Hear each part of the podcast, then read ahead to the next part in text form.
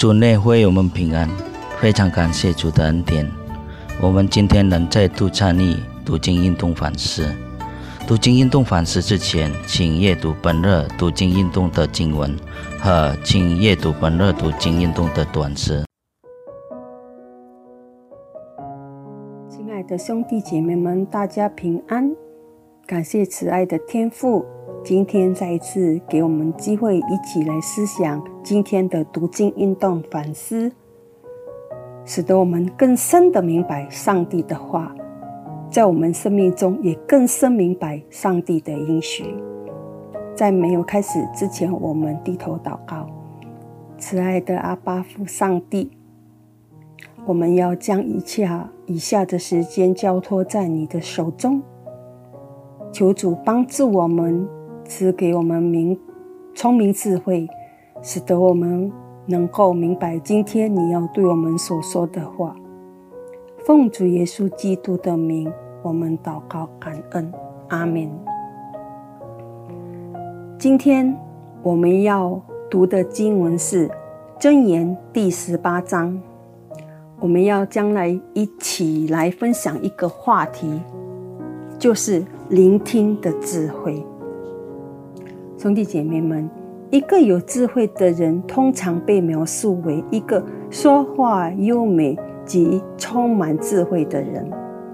真言书在描述有智慧的人时，不仅强调了那人所说的话，而且也强调了那人聆听聆听的技巧。聆听的智慧具有两个好处：第一，好好聆听。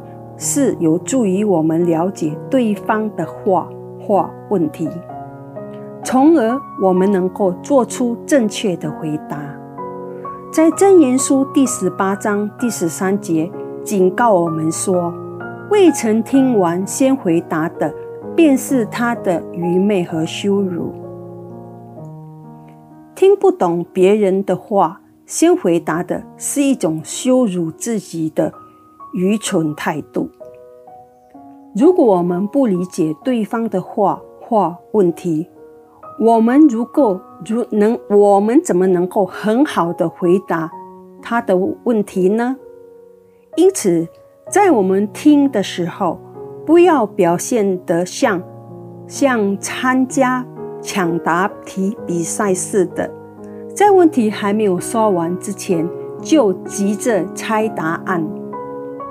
急于回答的人，或者在回答时自以为是的人，那么就是不是很好的倾听者。聆听是不容易的，需要专注和谦虚，才能理解对方的意思。兄弟姐妹们，您是否有一种态度，使您无法成为丈夫、妻子、孩子、父母？同事或是同工的良好倾听者的态度呢？上帝给我们两只耳朵和一张嘴，目的就是让我们要多听少说。其次，多听能让我们获得智慧，从而能够做出正确的决定。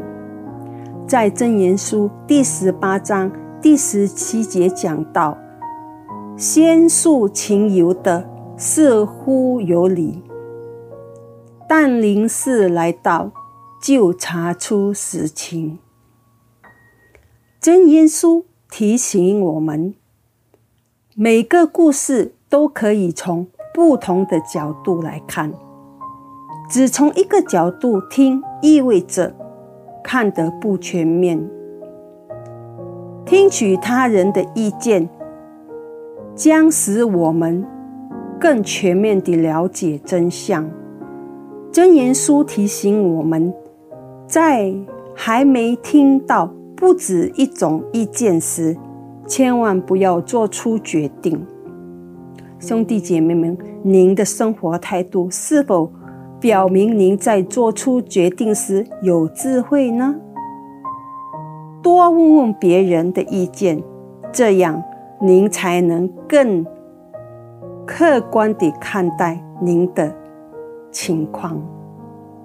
兄弟姐妹们，最后呢，也是最重要的，当我们听到的时候，是否也有专心聆听呢？如果当我们听到的时候，我们没有专心聆听，那么我们怎么能够在上帝的话里得到智慧呢？除此之外，我们也不要只是单单听到，更要行道，成为行道者，把上帝的爱传给更多的人，把把福音传给更多的人。我们低头祷告，亲爱的主耶稣基督，求你赐给我们有一个聆听的智慧，发自内心的真诚待人，在大事小事上都合神心意的作为。